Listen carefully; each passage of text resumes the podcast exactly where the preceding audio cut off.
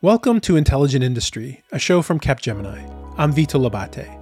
On our last episode, we took a close look into the technologies that are promising to change the underlying ways that business and society operates, with a focus on the transformative effect that 5G and edge computing will have. It's important to understand, though, that all of these technologies are the tools that are transforming business today. Intelligent industry is about bridging the physical world in which we live and work with the digital world. In business, it's about enabling the connection between the digital and the engineering worlds to help any company build intelligent products, run intelligent operations, and provide more intelligent services. On this show, we look beyond the tools and try to understand the harmonious ways that these technologies can be used for a more sustainable and intelligent future. But make no mistake, this is not only about the future, it's happening right now. On this episode, we're going to take a look at something that all of us experience on a daily basis. I'm, of course, talking about mobility and how we get around. From the roads that act as the arteries to our cities and towns, to the vehicles that enable our mobility, it's not just about transporting people, goods, and, and resources. It's about enabling a level of freedom and access that was previously impossible. But there's so much more to do. To build out this vision of the future of mobility, we're going to need to tackle some important changes to our physical highways and build new digital ones. Autonomous automobiles or self driving vehicles are the heartbeat of this new approach to mobility, but they're going to require a level of intelligence unlike anything we've ever seen. That's where we'll start, with our automobiles, where there's far more going on than meets the eye. This is Anima Anandkumar, Director of Machine Learning Research at NVIDIA and Bren Professor at Caltech. I want to first talk about what we mean by next generation AI, right? So, what's now, right now, currently, that the deep learning revolution has enabled very well, and then what's still missing. And to me, the primary aspects are going from supervised learning to unsupervised and self supervised learning, having this ability to overcome the dependence on label data is an important one. The other is in terms of having more robust priors.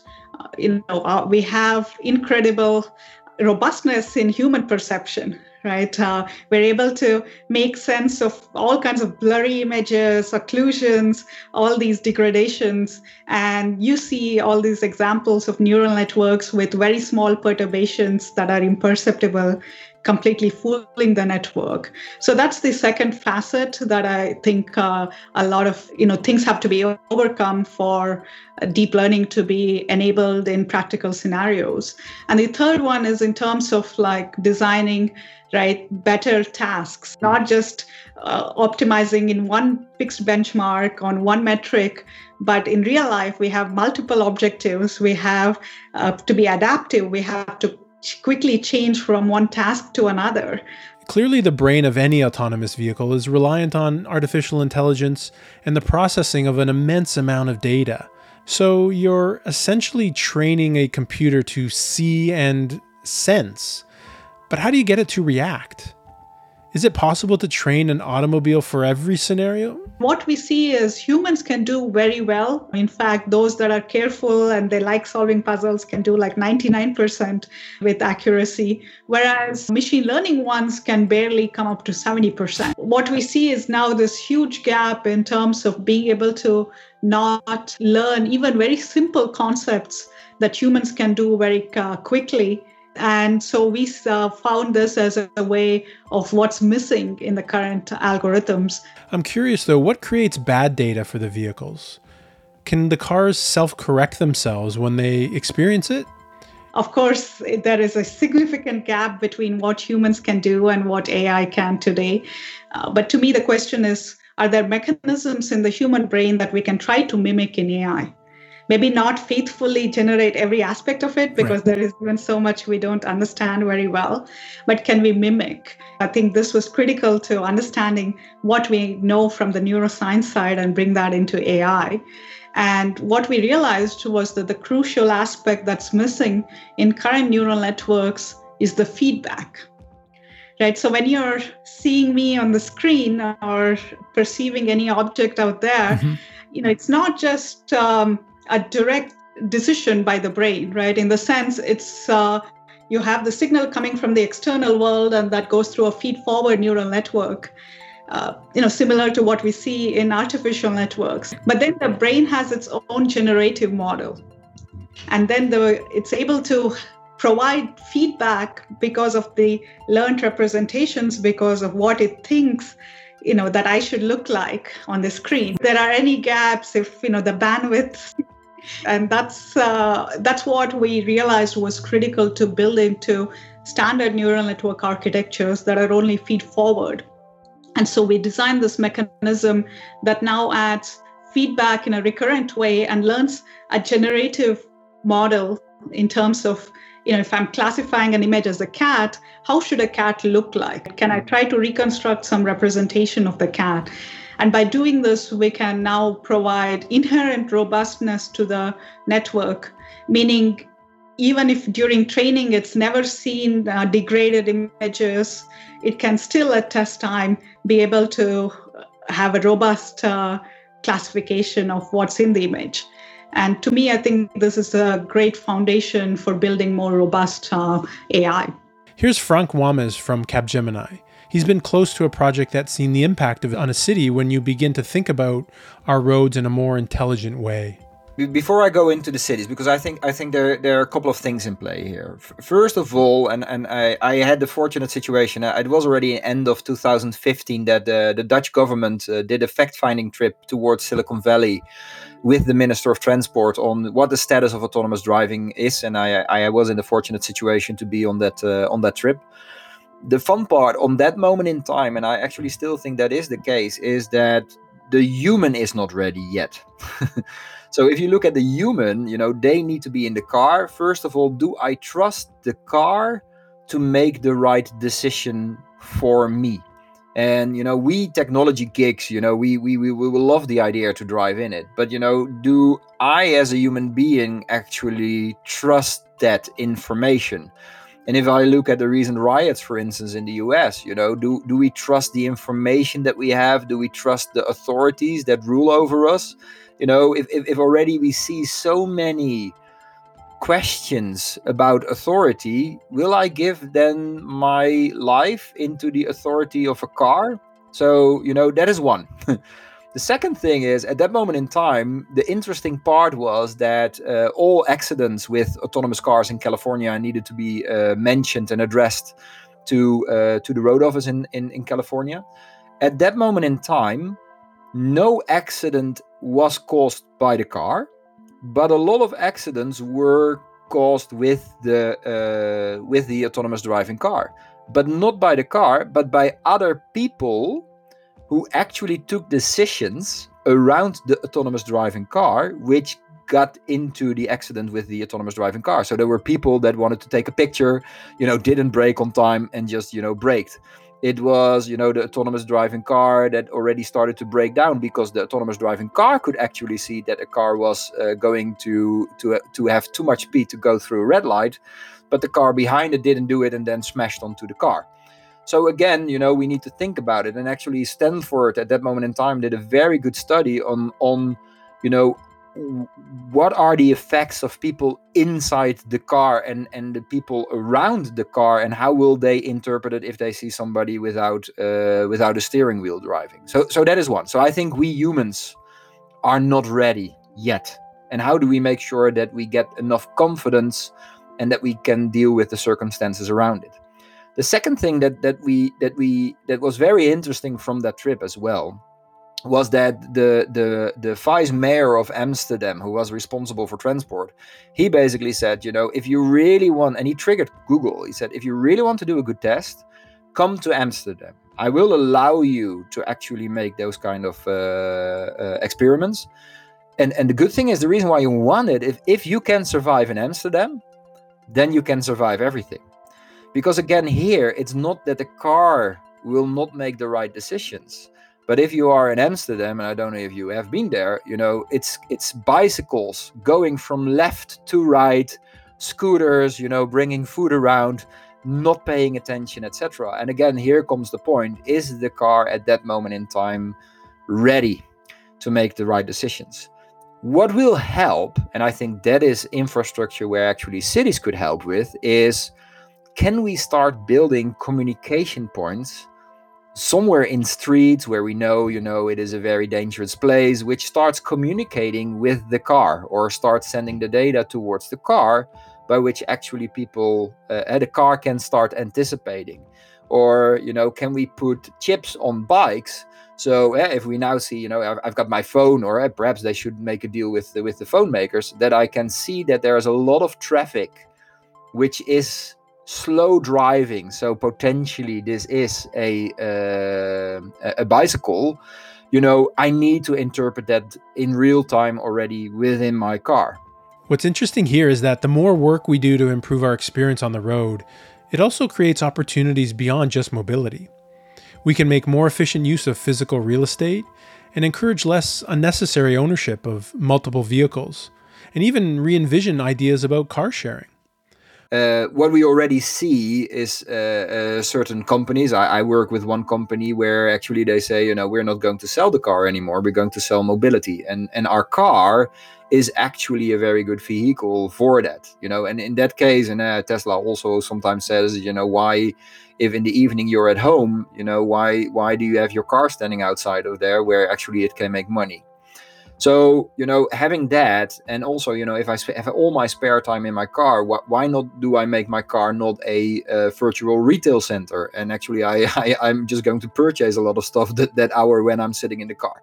So the creativity that that car manufacturers can have on completely alter and change their business model is, I think, definitely something that they are looking for.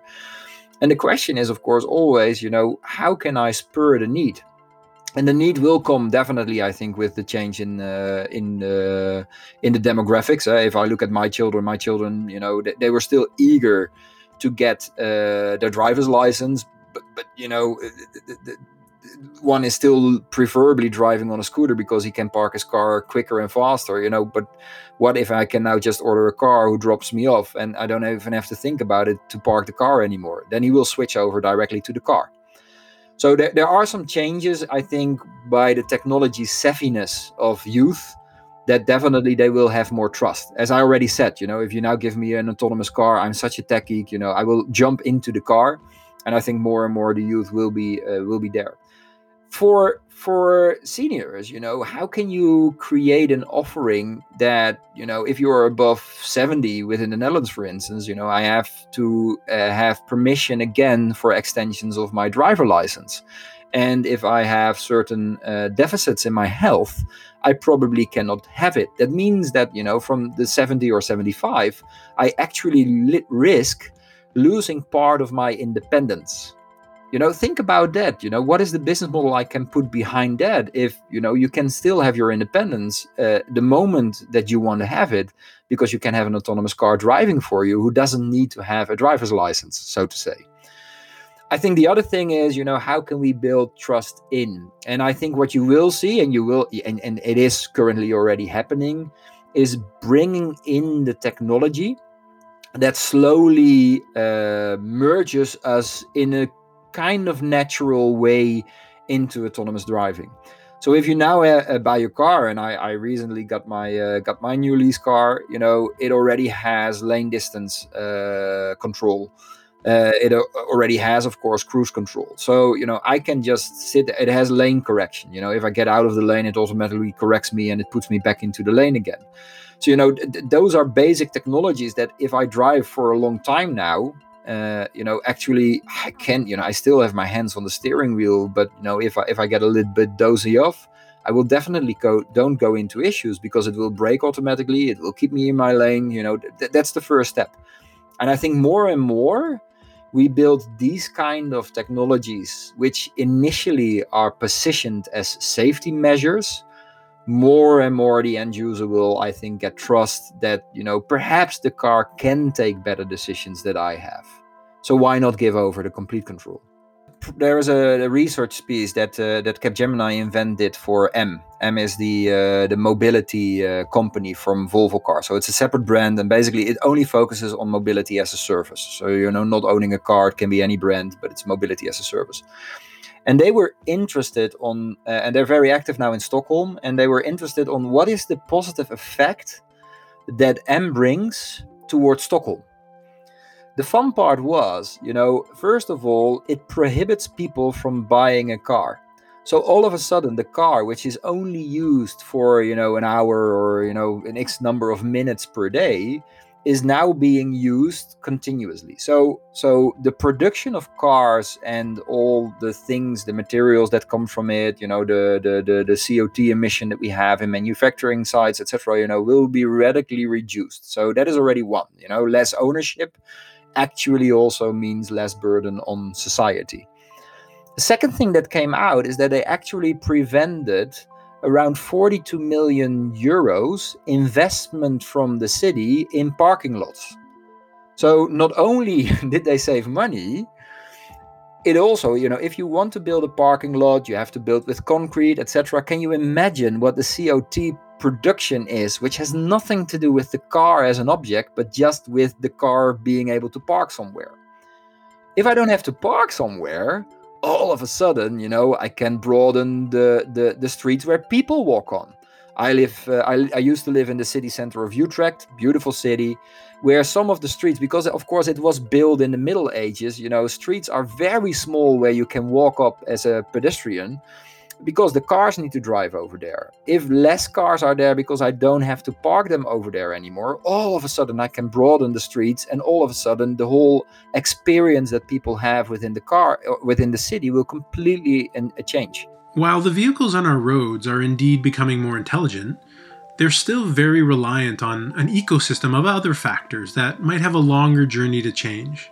I'm talking about the providers of public transportation infrastructure like our roads it's true, edge computing in our cars can enable real time decision making, and 5G allows our vehicles to be connected, but we need the surrounding infrastructure to become smarter too. This isn't going to start with technology, though. These changes are dependent on fundamental change at higher levels. We need to start thinking about something like a smart city and what role intelligent automobiles have in that larger ecosystem. This is Pierre Adrien Hanania, He's a global leader in artificial intelligence in the public sector at Capgemini. Pierre, what's your opinion on the readiness of cities for these kinds of changes to the vehicles that we're expected to see on our roads? So, leaving a bit the vehicle, just the sole aspect of vehicles, but also going through all this data that is around when we talk about a city or a territory. I guess that, yes, the city, the data is there. What is strongly needed right now is definitely the data governance. And when I hear uh, that, that question, I, I would like actually to extend the answer to, to saying that that it's a job that needs to be done by cities and territories, but definitely in cooperation with the industry and with yeah for example utility stakeholders water stakeholders electricity stakeholders. And and that's basically what we also see in the cities today that have succeeded. To give a few examples with barcelona or with dijon what we have seen there in the quest to, to build their data playground is that they have gathered uh, around one table the data and the stakeholders, the players around this data. I have this vision, and maybe it's just me, but I'm sure our listeners are the same way. I think of a smart city, I have this almost futuristic view of something that is far off into the future where the city's intelligent and knows what I'm doing and what I'm going to need even before I know myself. But I wanted to get your opinion. What is a smart city? How do we define the smart city? And how does that differ from a lot of the sort of popular culture views that we've understood a smart city should be? Most of the definitions I read by, by also uh, political institutions, for example, refer to an authority, city or regional, that provides services, and in my field, public services, through digital channels. To me, and when we talk about this journey towards a data driven organization or a data powered organization, the point of data really is crucial to me to master data in a way that enables uh, the city to create its digital uh, twin, its digital footprint, in order then to be able to provide deploy services that makes the territory more attractive, connected, green, or mobile or mobility friendly or secure for others. So I guess that's that's the moment of data maturity when we do not we do not fall into this trap of tech solutionism to do one service in a digital way just because technology is a great thing, but where the city actually embraces the, the potential of data in order to, on a structured way, transform itself in, in, in a data powered actor. So, data is the key to uh, your defini- definition of a smart city. Uh, makes sense. I feel like it's turned our image on of what the city is on, on its head because really the question is who's responsible I think in many in the past we've said well, the local government is responsible or the local local authorities are responsible for making a city. But that seems to fundamentally have changed now. Pierre, I don't know your thought is, but who's responsible? Who's the onus on now to implement change towards a smart city? Is it just government? Is it private um, organizations? Is it the citizens? Who's the responsibility lie with going forward? Yeah, I, I, think that, like in, in many other cases, the, the answer will be a, a bit of all of those. W- what I see these days in, in successful smart territory projects, and, and OnDijon is one of these, is really that they said one of the key success factors was to bring in everyone concerned by the project and involved in the project from the beginning. And since we are talking about our sweet home when we talk about our city. It really definitely concerns everyone. And, and therefore, what OnDijon did, for example, was to bring together the industry for the data they master, the political arena, and the regions as well, in order to avoid the um, digital divide, in order to legitimize the decisions, in order to have this decision making power and of course as well the citizen they did it through uh, different things and maybe we will talk about that further. But just to to bring in this aspect of smart cities as well they involved local startups. They that, that bring the newest innovation spirit in, in, into the pot and they also brought in yeah simply citizen through mobile apps or through feedback aspects and i really like one of these examples uh, on this latter point in uh, a center in singapore that was uh, planning the future of the urban planning projects they wanted mm. to build new bicycle roads and what they did was to invite the any citizen, as any given citizen, to to visit them in the center. Bring in, they brought in virtual reality. So the citizen rode on a bike in the center, but with virtual reality applied, and was able to discover roads that are not yet implemented. You said something in there. You were talking about the city of Dijon in France. You were talking about Singapore, but you also made reference to a term that I've heard you use before smart territory. So, what is the difference between a smart city and a smart territory? How do you define a smart territory? I would say that a smart city is always a smart territory. The contrary is not true. Sometimes one of the one of the biggest, and I was discussing it a few days uh, ago in Germany. They were asking me, are smart cities pushing their urbanization plans in our societies, and and isn't there um, a city elite emerging from the smart territory uh, plans? And I had to say, from the client meetings, from the organization meetings that I have, I see that the, the idea that lies behind mastering data for smart territories really profits to any given territory. It can be a city, of course, but it can also be a forest where we would assess with geosatellite intelligence the danger of bark beetles eating uh, themselves through the trees or fire risk assessment. It could also be a land use optimization for uh, small scale farmers or just land use optimization for any regional authority and, and, and that's the, the beauty of the smart territory approach be it on sea in a forest in a city or as a region, the, the, same thought applies. It is really about mastering data infrastructures in order to principally make your territory more attractive, secure, mobility friendly. So basically, whatever the pain point of your own city's DNA is. This idea of a smart city is the perfect example of what happens when the right components come together to create something truly intelligent. Next episode on Intelligent Industry, we will look at how artificial intelligence, connectivity, and infrastructure all come together to create something more sustainable and supportive for our communities. We'll put a spotlight on the ethics of how much data is collected, where the responsibility for change comes from, and how we can help build a more intelligent future through smart territories and smart citizens. Thank you so much for listening. A big thank you to Anima Anandkumar from NVIDIA, Pierre Adrien Hanania, and Frank Wammes from Capgemini. You can find out more about them and the work that they do in the show notes. If you like this episode, don't forget to subscribe in Apple Podcasts, Spotify, or wherever you find podcasts. Intelligent Industry is hosted by me, Vito Labate, and produced by Capgemini and Adrift Entertainment.